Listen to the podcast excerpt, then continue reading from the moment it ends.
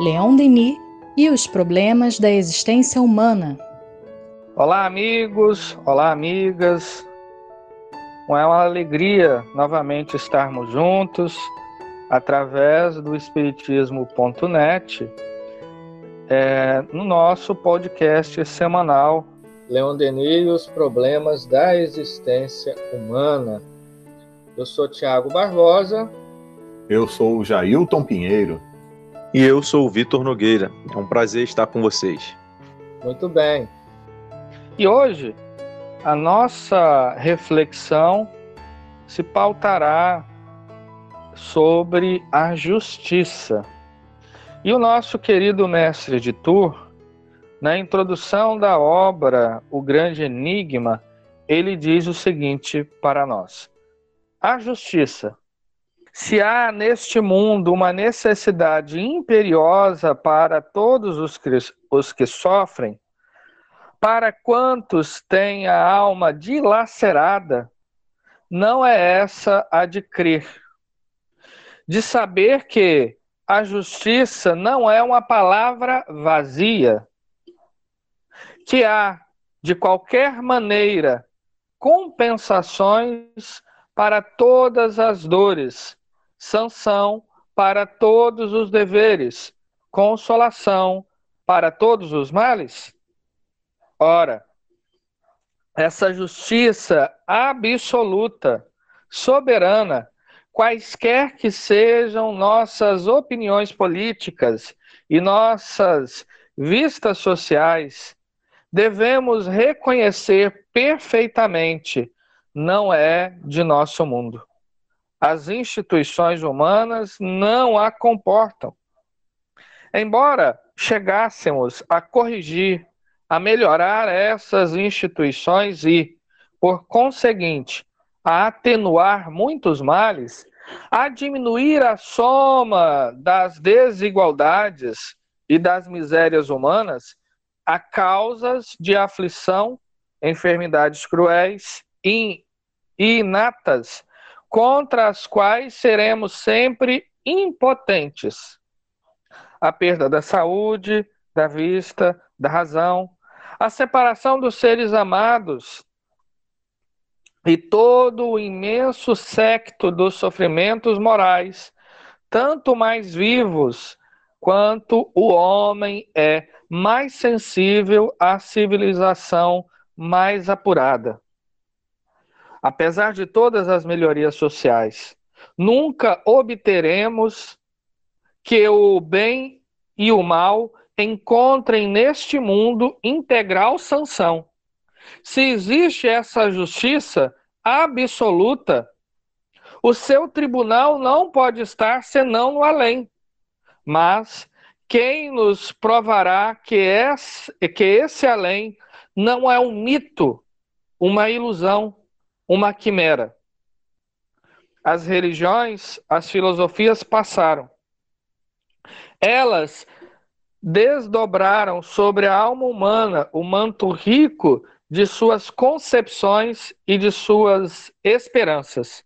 Entretanto, a dúvida substitui, no fundo das consciências, uma crítica minuciosa e sábia tem passado em estreito crivo todas as, todas as teorias de outrora. E desse conjunto maravilhoso só resulta ruínas.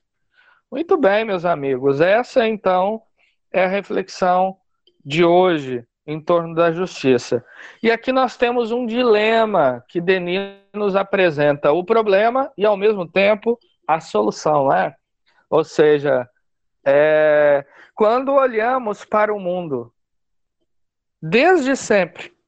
Não só o momento atual, mas olhando para a história das mais variadas civilizações, tempos, nós observamos que a justiça ela não se realiza no mundo.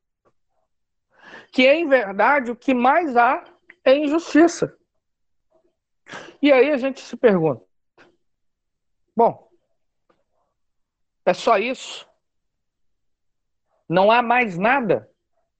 as desigualdades sociais, as tiranias, as decepções.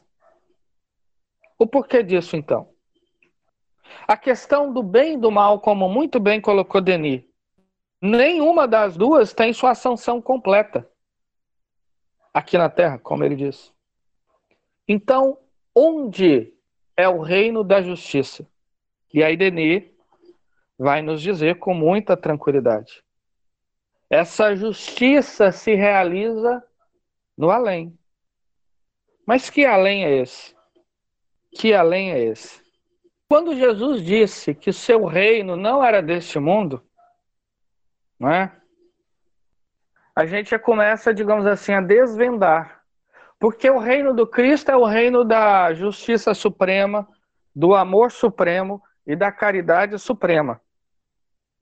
No entanto, o mundo é um campo de experiências, onde o espírito se elabora no tempo e no espaço para a perfeição. De existência em existência, portanto, aí nós já temos um elemento novo, digamos assim, para pensar, que é a reencarnação, o homem se aperfeiçoa. E é nas múltiplas vidas que a justiça se realiza. O problema é que a vida do espírito é um filme.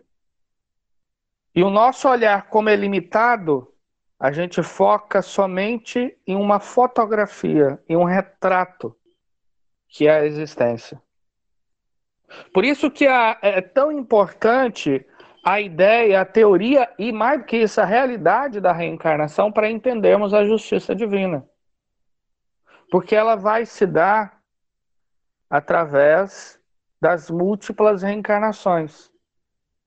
A justiça divina, então, ela se dá desta forma, ou seja, de reencarnação em reencarnação, o espírito vai recebendo a reação da lei. E a partir do momento que ele recebe essa reação da lei, ele vai compreendendo a lei. De maneiras que o homem que limitou e tolhiu a liberdade de alguém, pode ser que em outra ele seja privado de uma liberdade. E nesse fato, ele entenda que privar o outro de uma liberdade é um ato que atenta contra a lei de Deus. E assim ele vai entendendo cada vez mais como é a lei de Deus e sua realização no mundo. Enfim, fica aqui só, digamos assim, é, uma reflexão inicial e vamos passar para os nossos amigos Jajá e Vitor.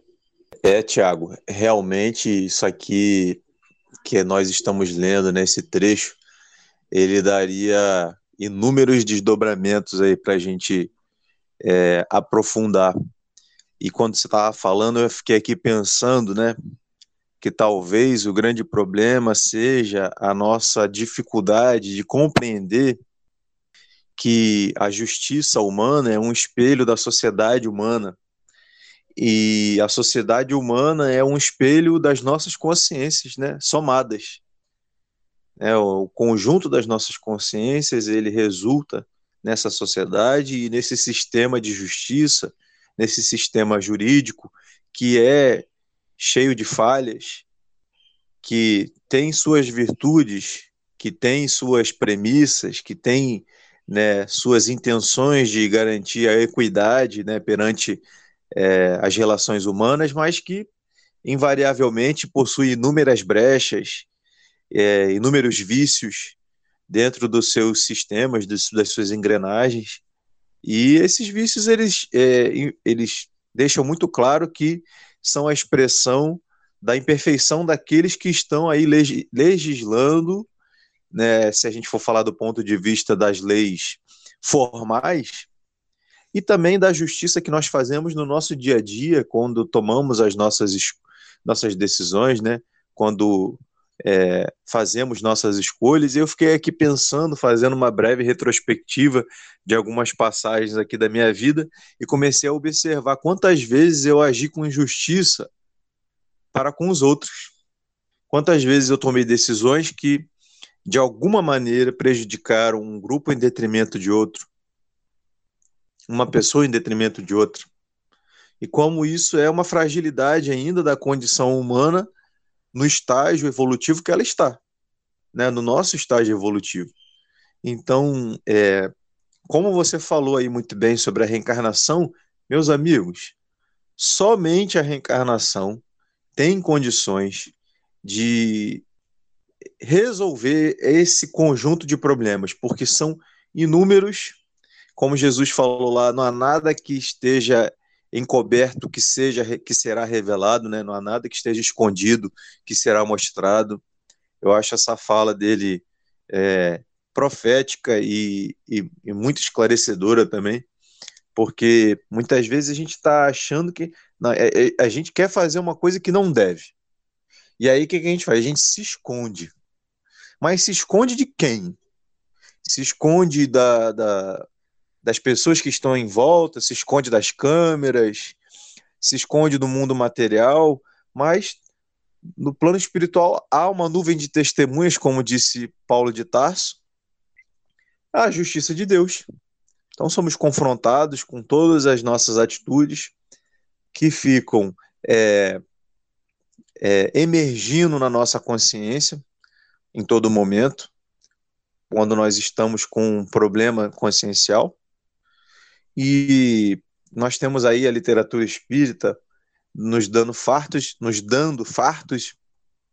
Nós temos aí a literatura espírita nos oferecendo fartos exemplos é, de espíritos que, quando estavam encarnados, é, pensavam que podiam enganar a, a lei, né, os homens, a sociedade, mas quando desencarnaram foram confrontados com é, aquilo que fizeram. E aí é, é, a gente observa o sofrimento que eles passaram. Tudo isso é, é um sinal né, para nós, dizendo assim: ó, procura dentro dos, das tuas limitações, das tuas ainda imperfeições que jazem dentro de você, procurar fazer aquilo que é o correto, aquilo que é o belo, aquilo que é o bom, para que é, possamos estar num, num estado de consciência que não nos deixe perturbados.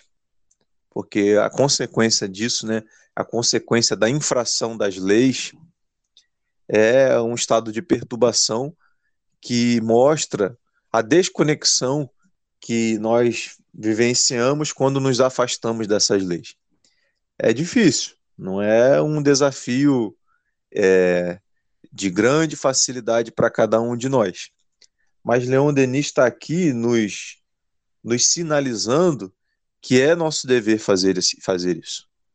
É nosso dever pensar qual é o ideal de justiça que nós queremos para o mundo.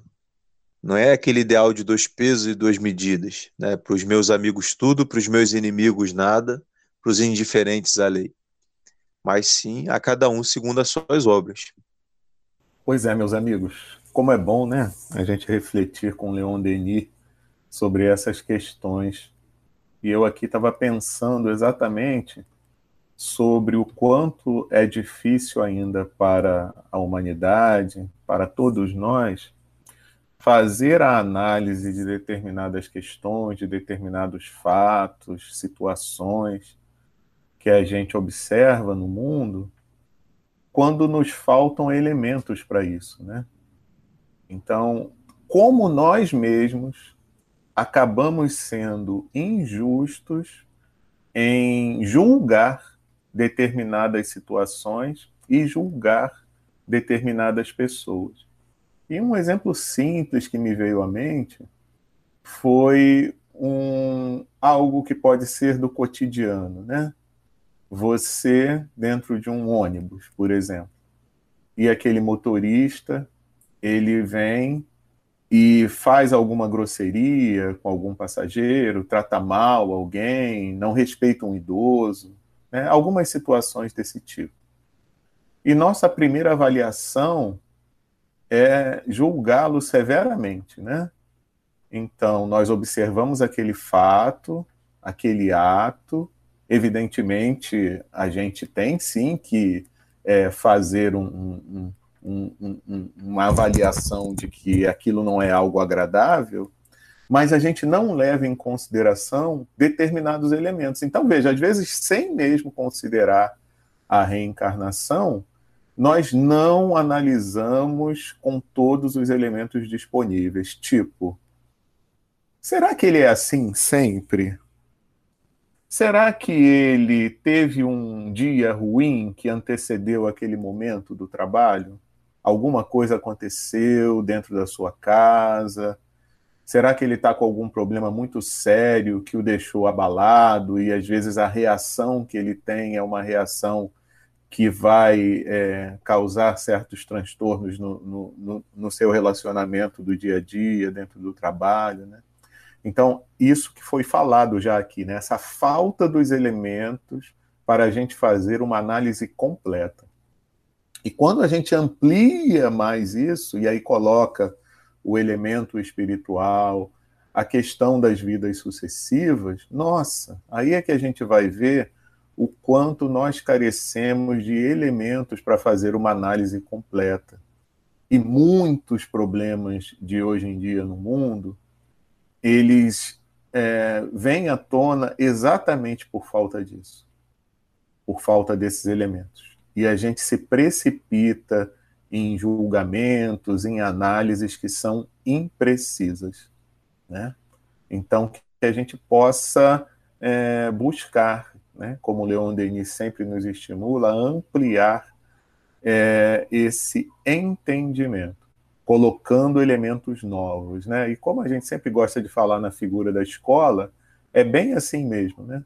Num primeiro momento, numa primeira fase da nossa existência espiritual, a gente dispõe de poucos elementos, mas com o tempo, esses elementos novos para o entendimento das questões da vida nos são apresentados. Então, eu acho que o convite sempre é que a gente possa é, buscar se empenhar para poder é, passar de ano, né? E lançar mão desses novos elementos para a gente poder ter uma avaliação um pouco melhor da vida e uma análise um pouco melhor também de toda a humanidade e de por que as coisas se dão de uma maneira ou de outra. Tem um, um trecho que Leon Denis trata da questão da, das aflições que eu acho que é importante salientar. É quando ele diz assim: embora chegássemos a corrigir a melhorar as instituições e, por conseguinte, atenuar muitos males, a diminuir a soma das desigualdades e das misérias humanas, há causas de aflição, enfermidades cruéis, inatas, contra as quais seremos sempre impotentes. A perda da saúde, da vista, da razão, a separação dos seres amados e todo o imenso secto dos sofrimentos morais, tanto mais vivos quanto o homem mais sensível e a civilização mais apurada. E aqui, meus amigos, é, tem, nossa, daria um outro podcast, ou quem sabe até mesmo um é, seminário sobre essa frase, né? Melhor dizendo, sobre esse parágrafo. Porque nós temos muitas coisas. É, é, o que, que Denis está apresentando para nós? É a impotência humana frente a aflição. Isso, num primeiro momento, pode aparecer assim é, alguma coisa que nos traga desesperança, mas não, mas não. É porque nesse mundo, quanto mais a gente caminha, mais, mais nós vamos aperfeiçoando a nossa civilização. Se a gente observa como era os impérios antes de Roma mesmo, o Medo-Persa, por exemplo, a gente vai perceber que ele era muito mais cruel que o Império Romano. Mas mesmo assim, o Império Romano ainda era. Mas à medida que a gente vai caminhando, a noção nossa de justiça ela vai ampliando.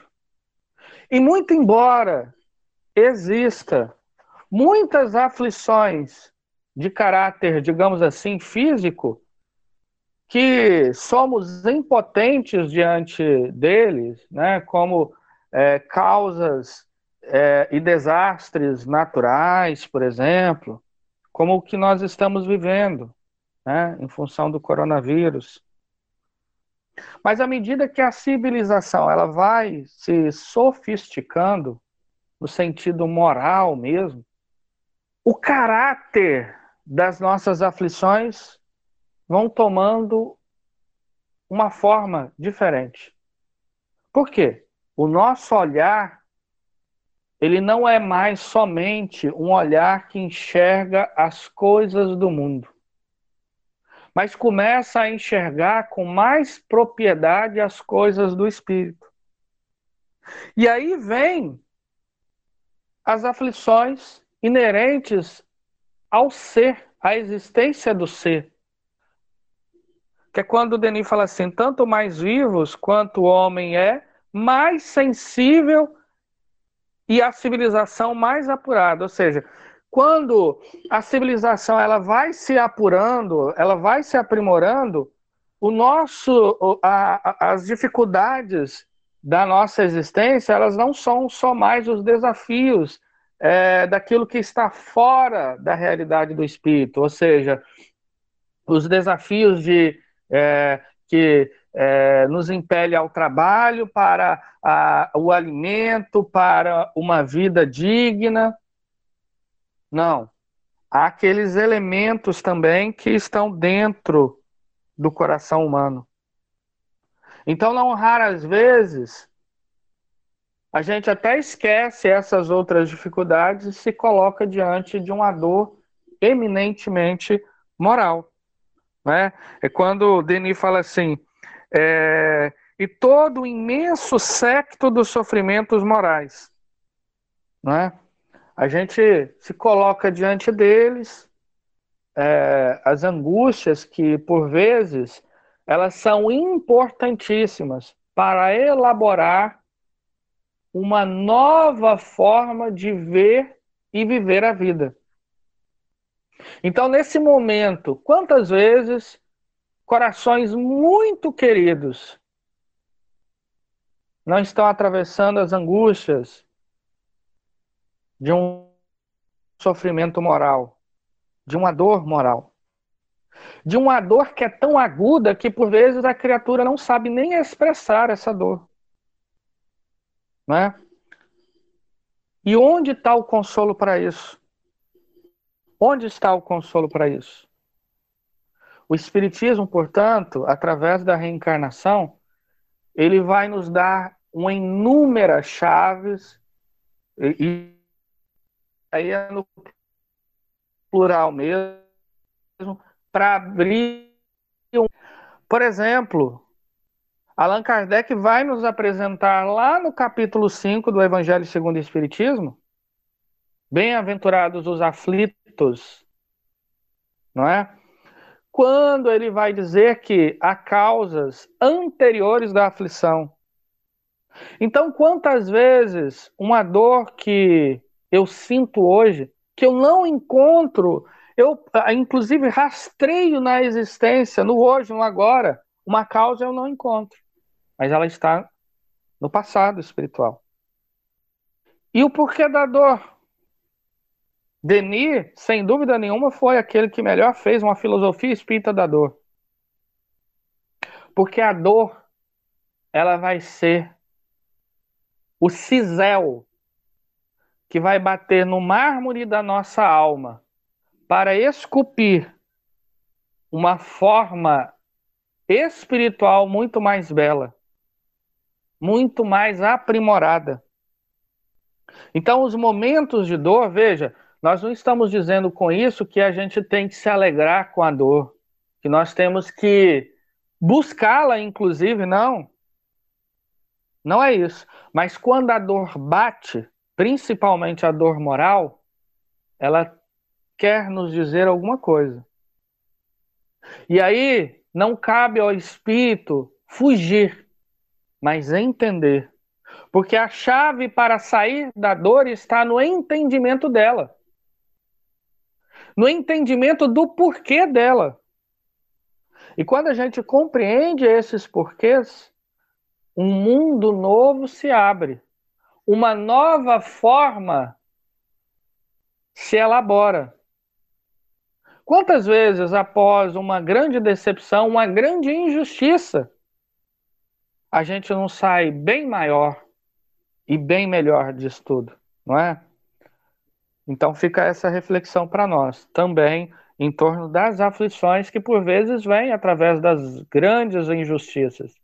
As injustiças que por vezes a gente não entende, as do mundo, e às vezes aquela injustiça que a aparente injustiça que a gente vê dentro de nós.